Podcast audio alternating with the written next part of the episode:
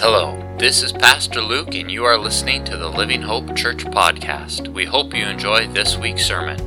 Our mission is to grow disciples and multiply churches who will glorify God and transform communities. For more information about our church, please visit our website at livinghopehenderson.com.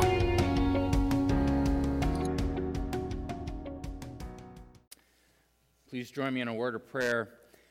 Heavenly Father, again, we thank you for your word and for your Holy Spirit. And Lord, as we explore this idea of hospitality, Father, I pray that as a church community, as individuals, uh, that this would be something that we would be known for. Lord, I pray that, that we would grow in our hospitality, our love of hospitality, uh, and of doing it with a, a kingdom mindset, uh, a kingdom vision towards this. We are so very grateful. We love you, Jesus. Your name, amen. So, the past couple weeks have been reflecting, of course, on, on hospitality. Um, and it's been fun. I mean, many times I have enjoyed really good hospitality, right? Like great food and fun and friends and laughter and uh, board games or whatever else, right? Like just a lot of times I know that I've enjoyed really good hospitality. But when I, I sat down to really think through, like, okay, what are what are notable times of hospitality that, that I have experienced, what was interesting is that the ones that are still in my memory are the ones where I was actually like in a low place or in a hard place, and someone in some capacity really almost like cared for me in, in, in that space. Um, and, and it wasn't always in their home. I mean, some, and have been tried to reinforce this. Hospitality doesn't always happen in the home. Sometimes it was elsewhere. But, but those are the stories that I remember now, years later, about really good hospitality. So, we're in this sermon series called Challenge Accepted, and we're looking at kind of uh, different spiritual disciplines um, every different month. And so, January was fasting, February, we looked at messy prayers. March, we looked at loud tables. And then for this month, we're looking at open doors or the idea of, of hospitality. Uh, and last week was Easter, and so a significant part of that message was kind of examining like is, is there kind of a, um, a, like an intersection or an overlap between the idea of salvation and hospitality and, and does salvation involve an element of hospitality and the answer is actually a, a very strong, resounding yes, right?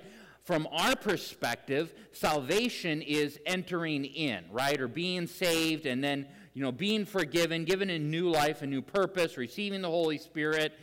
From our perspective, not a whole lot on hospitality. But from heaven's perspective, from God's perspective, salvation involves preparing a place to receive people. Um, Jesus talks about this. I go to prepare a, a, place for you, right? And, and then pursuing people, chasing them down, offering them relationship, offering them freedom, offering them what they need, and then welcoming them into something. And so, from heaven's perspective, salvation is really the, the premier act of hospitality. Um, but we didn't just stop there because the I, I, think so often when we think of hospitality, we think, well, I need to have someone in my home and serve them food, and that's it. Like, that's all we picture. And so, examining was Jesus able to extend hospitality during his ministry, even though he was homeless and frequently on the move? And really, he did. In, in how Jesus treated people, he was still able to create that atmosphere of hospitality, being transient and, and being homeless. Um, and so, this has been a fun week reflecting on stories in my life where I was impacted or, or blessed by someone's hospitality. Eric Taves, um, few years older than me, knew him in, in Abbotsford. Um, and, and this was a man who understands grief. His brother had been killed in, in a car accident. Uh, his brother was in his low 20s, left behind a widow, just really hard story and, and I was in a low spot, and Eric saw it immediately. I, I, I, think just his own dealings with grief, like he could now see it in others, uh, just so quick. Um, I have no idea why I was at his house, but I was at his house for some reason. Um, had a good. He invited me to stay for lunch, And it was, you know, lunch was like open the fridge door and just like pull out random food items and put, I don't know, there was like a sausage log and a hunk of cheese, maybe some fruit, right? Like, I mean, it was like bachelor style lunch. And uh, it, was, it was still really delicious, though. Um, and we just had a, a good conversation. He asked me questions, talked to me, listened to me. And 10 years later, I can still picture that table. Uh, another time, it, it, kind of around that same season of life, getting invited to a men's retreat um, out on this island. The, the, there's all kinds of islands there on the, uh, on the west coast of Canada, Pender Island. Beautiful home, no cost to me. They, they invited me, said, Don't worry about it. There was a, I never met this couple, but I just heard this story, and it's just kind of always recalibrated my understanding of hospitality. Um, but apparently, this couple, who I don't even know their name, they would, you know, like invite you for Sunday lunch or that kind of thing, and then they would feed you. But then they would pull out like uh, like deck chairs, like like kind of like you know, like those like full body like lounging chairs that you put in the backyard or by the pool. They would pull those out and set them up in the living room, and they would say, "You take a nap, and we'll wake you up in a couple hours." I was like, "Whoa, that, geez, whoa, that's hospitality, right?" Hard Rock Cafe, Paris. Um, doing the, the Europe tour with Doc Kyle. We had spent a couple days in Paris, which was awesome. Lots of pretty buildings. Uh, of course, no one speaks English or they don't speak English to you or that kind of thing. And we were just kind of tired, worn out. We had been there for, for a few days. We wanted to go to Hard Rock Cafe. This waitress greeted us at the door, great English, took care of us you know, just very energetic, just made us feel welcome. Um, fantastic hospitality. I remember first day of soccer practice, freshman year, new school, didn't know anybody, and Jason came up and introduced himself to me and welcomed me there.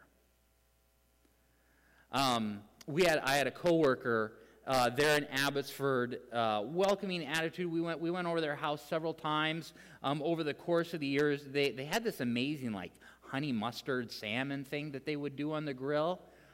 And the first, in one of the first few times, like, they made it for us and they noticed that we enjoyed it. And so, several times after that, whenever they would invite us over, they would make that same meal because they had paid attention and knew that that was something that, that, that we really enjoyed, right? There was another guy by the name of Victor Ham. He, Victor Ham used to, he, he worked with, um, at Billy Graham Association with Billy and Franklin for years, and then retired and came and worked at Multiply for a while, and I, I don't know why. He had all kinds of crazy stories, and then he got bored and restless and went back. And it was fascinating because I don't know what part of, of, of, um, uh, of the funeral it was, but I remember on the TV looking up, and I was like, oh, that's Victor Ham at, at, at the pulpit. Um, and like I was a bachelor, and you know, he was Victor had just kind of come into the office recently and invited me over to the house and told me some stories and how are you doing and how are you doing financially and are things okay and all this kind of stuff. And and what's interesting is I was reflecting on on these stories, like I got a lot out of these out of these events but if I'm brutally honest, like for the host, like there was nothing in it for them. Like when I reflect, right, like, because I was a bachelor, I was in a hard place, or I would, you know, like, I, you know, I don't have a lot, like, they're not courting me for, like, political favors, right? Like, the best I can offer is that you're a sermon illustration 15 years later. Like, that's what I got, you know? But, so for them, like, there was nothing in it for them other than just by the grace of God and the Holy Spirit working and moving in their life, they decided, hey, that person there that can't ever repay me for this, I'm going to extend to them hospitality. I'm going to reach out to them. I'm going to connect with them. I'm going to, I'm going to see how they're doing. I'm going to invest some time or, or finances or food or money into their life just because the Holy Spirit is compelling me to do so. For this sermon series, uh, we've been referencing a book called the Spiritually Vibrant Home for part of it. Uh, so Barna Research Group and Lutheran Hour Ministries partnered together, did a bunch of research. They wanted to know, like, what are the markers of a spiritually vibrant home? So they identified, like, all these spiritually vibrant homes, and they had statistic, statistical markers for it. And then they interviewed over a thousand families or a couple thousand families, looked for similarities. And uh, the third one that, you know, we, we talked about the other two, uh, the messy prayers um, and, uh, and the loud tables and then the open doors. The, the third one, the third marker they identified revolved around hospitality. And of all their findings, this is the one that surprised me the most, but I've been the most excited to, to dive into um, with you. Uh, starting with some of the research that, that they found. Uh, the first finding was that hospitality is connected to God's mission. Uh, and when I first read that, I thought, oh, isn't that kind of more of a theological position. I, you know, but um, but it was common ground they found. And at one point, they, he said this. He goes, "A sense of responsibility to uh, tell others about one's Christian's beliefs is common among those who have regular guests."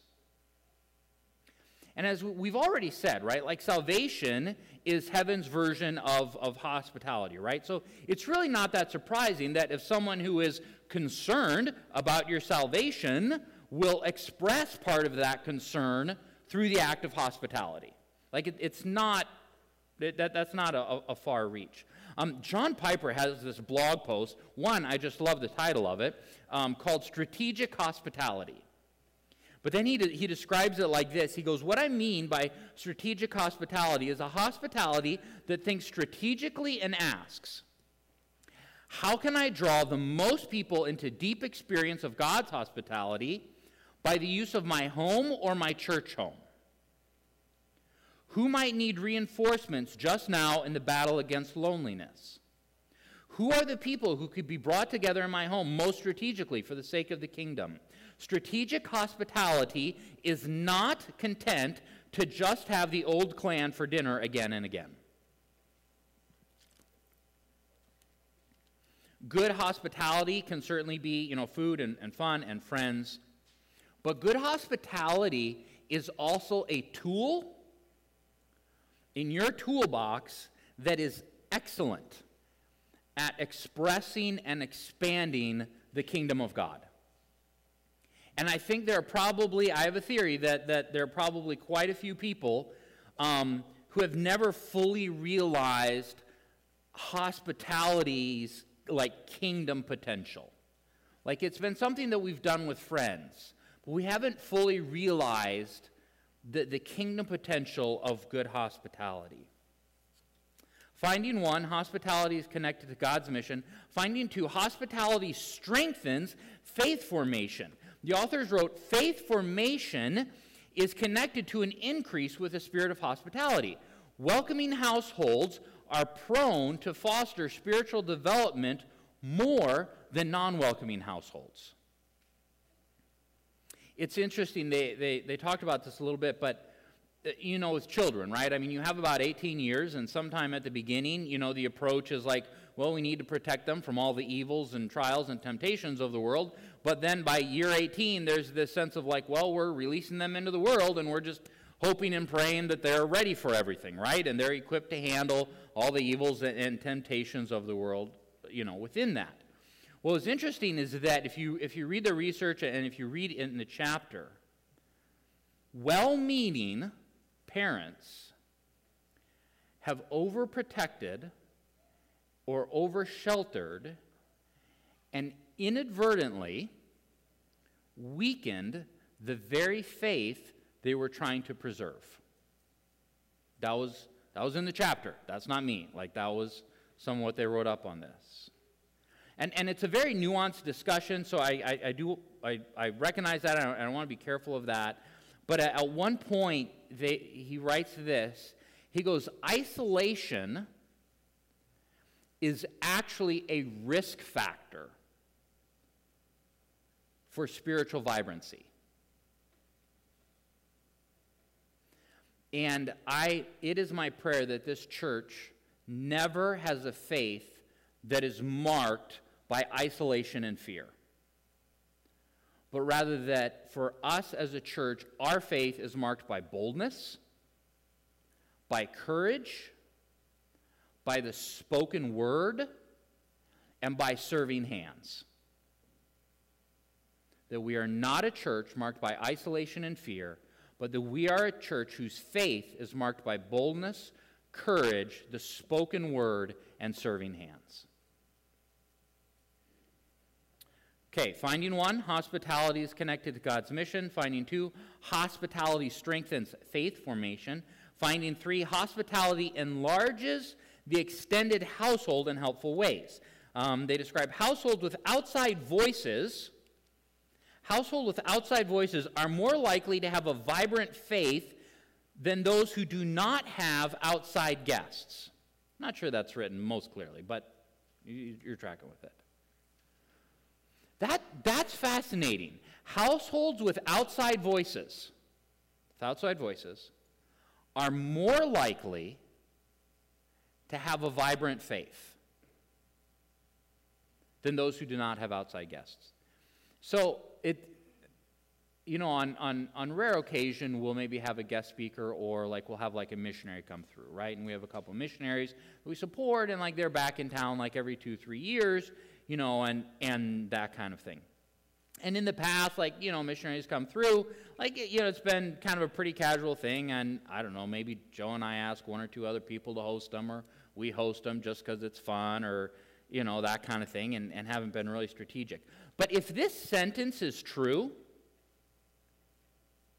if this is true, as soon as word goes out that so and so is back in town, like my phone should be going berserk with text messages and voicemails of families arguing over who gets to host them next.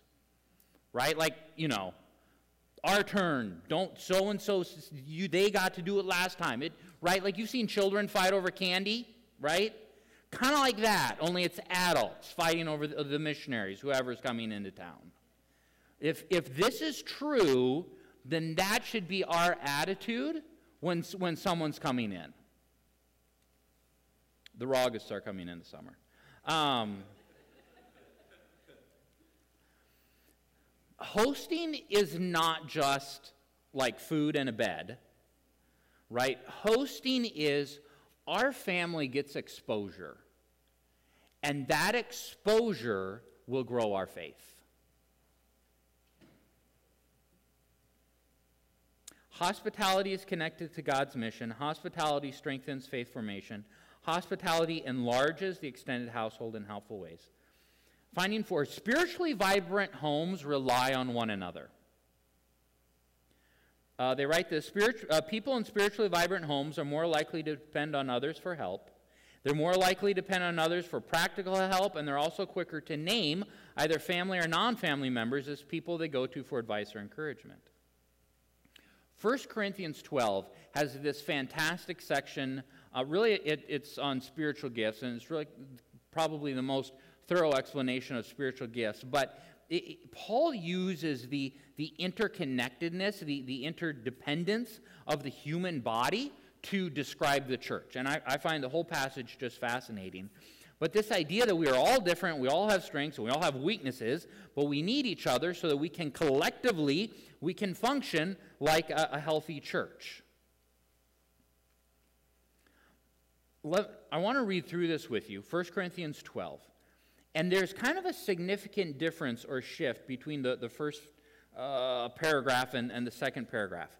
In the first part, you'll notice in verse 15, and the question is who rejects who?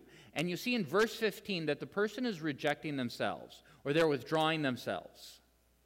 Verse, uh, so 1 Corinthians 12, starting in verse 14. For the body does not consist of one member, but of many.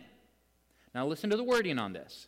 If the foot should say, Because I am not a hand, I do not belong to the body.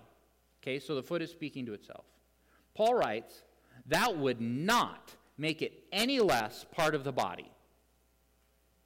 Um, and if the ear should say, well, because I'm not an eye, I do not belong to the body, that would not make it any less part of the body. If the whole body were an eye, where would the sense of hearing? And if the whole body were an ear, where would the sense of smell? But as it is, God arranged the members of the body, each one of them as he chose. If all were a single member, where would the body be? As it is, there are many parts, yet one body. Okay, verse 20, or verse 21, now look at the shift on, again, on kind of who's rejecting who. The eye cannot say to the hand, I have no need of you. Nor again the head to the feet, I have no need of you. On the contrary, the parts of the body that seem to be weaker are indispensable. There's all kinds of great examples of that.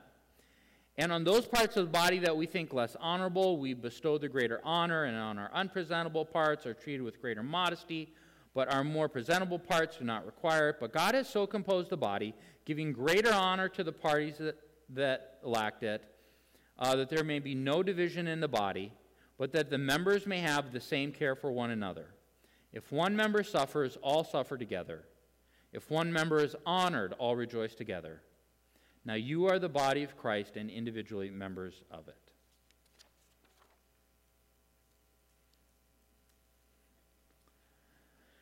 Finding one, hospitality is connected to God's mission. Finding two, hospitality strengthens faith formation.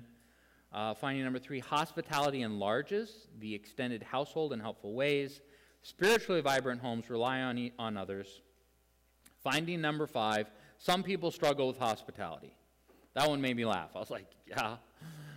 Uh, uh, introverts, people who have been burned by others, uh, temperament, those more fearful, uh, or those even living in hostile or unsafe environments, right? As we just said, um, all of us are gifted differently. Same is true for hospitality. It's interesting because some people have, have actually speculated or wrestled with whether or not hospitality is actually kind of its own spiritual gift. The, the wording where hospitality is, is named is, is a little bit vague on that one, so it, it's not as clear. But, but to just recognize that hospitality is hard for some people, right? Um, and I get that. It doesn't make hospitality less valuable, and it doesn't mean that we shouldn't do it.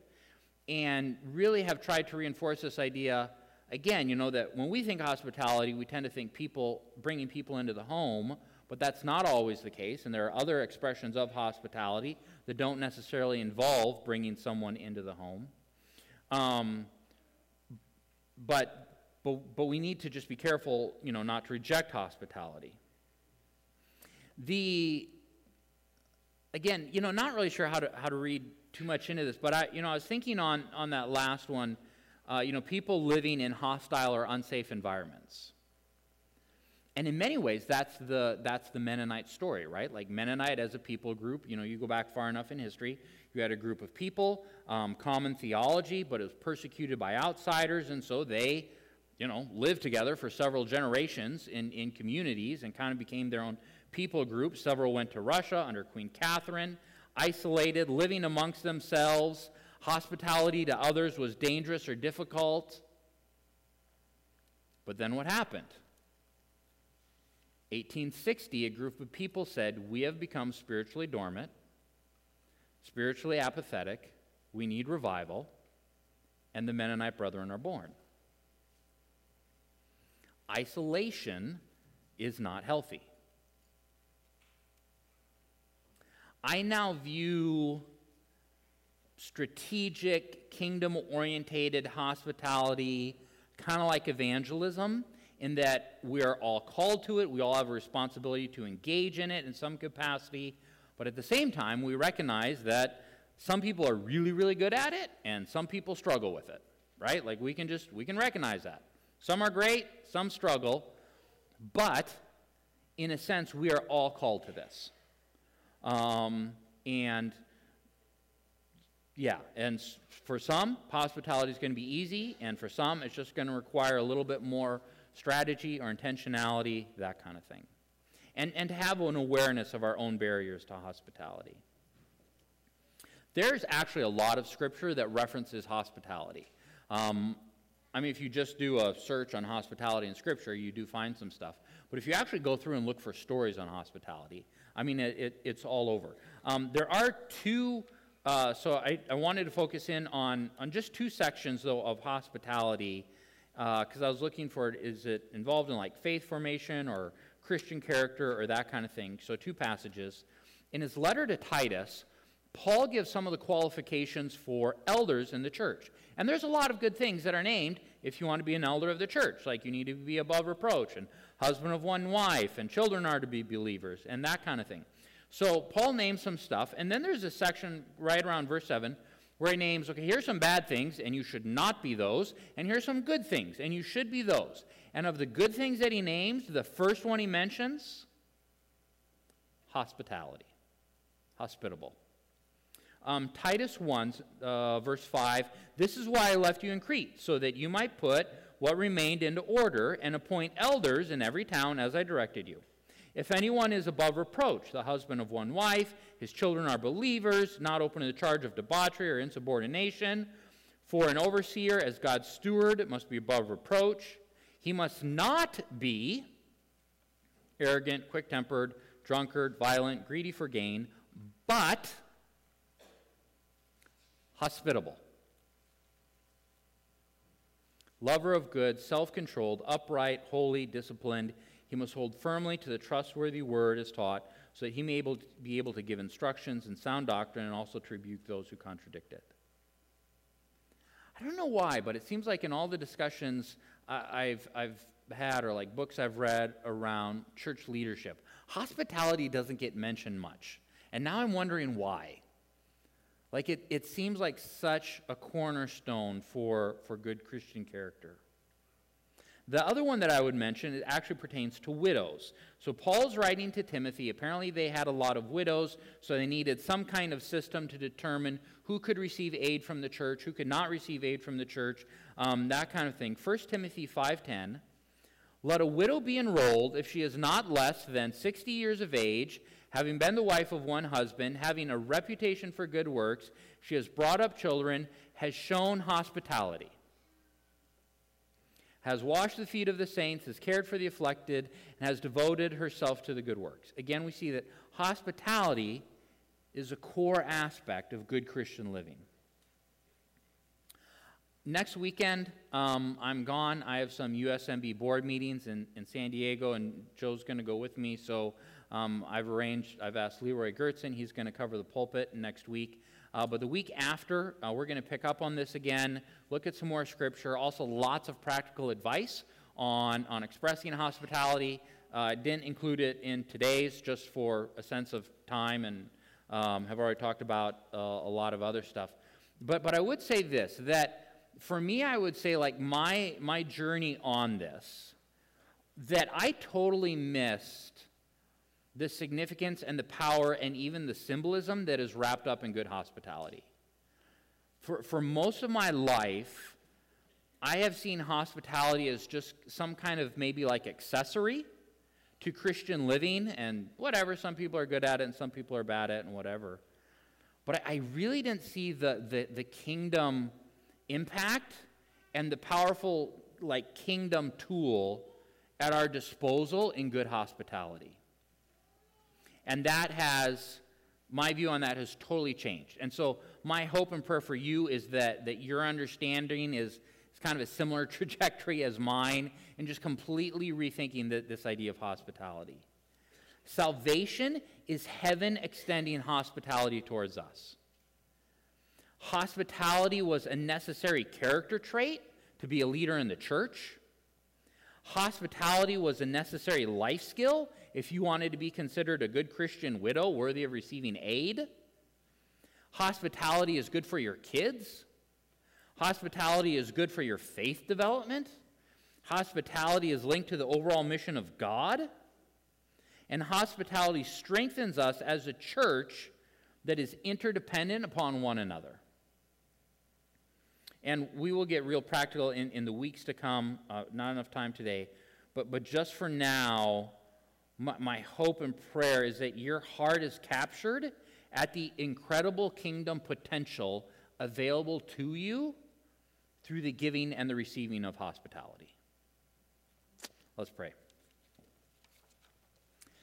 Heavenly Father, um, I am in awe of your scripture, of your word of its cohesiveness.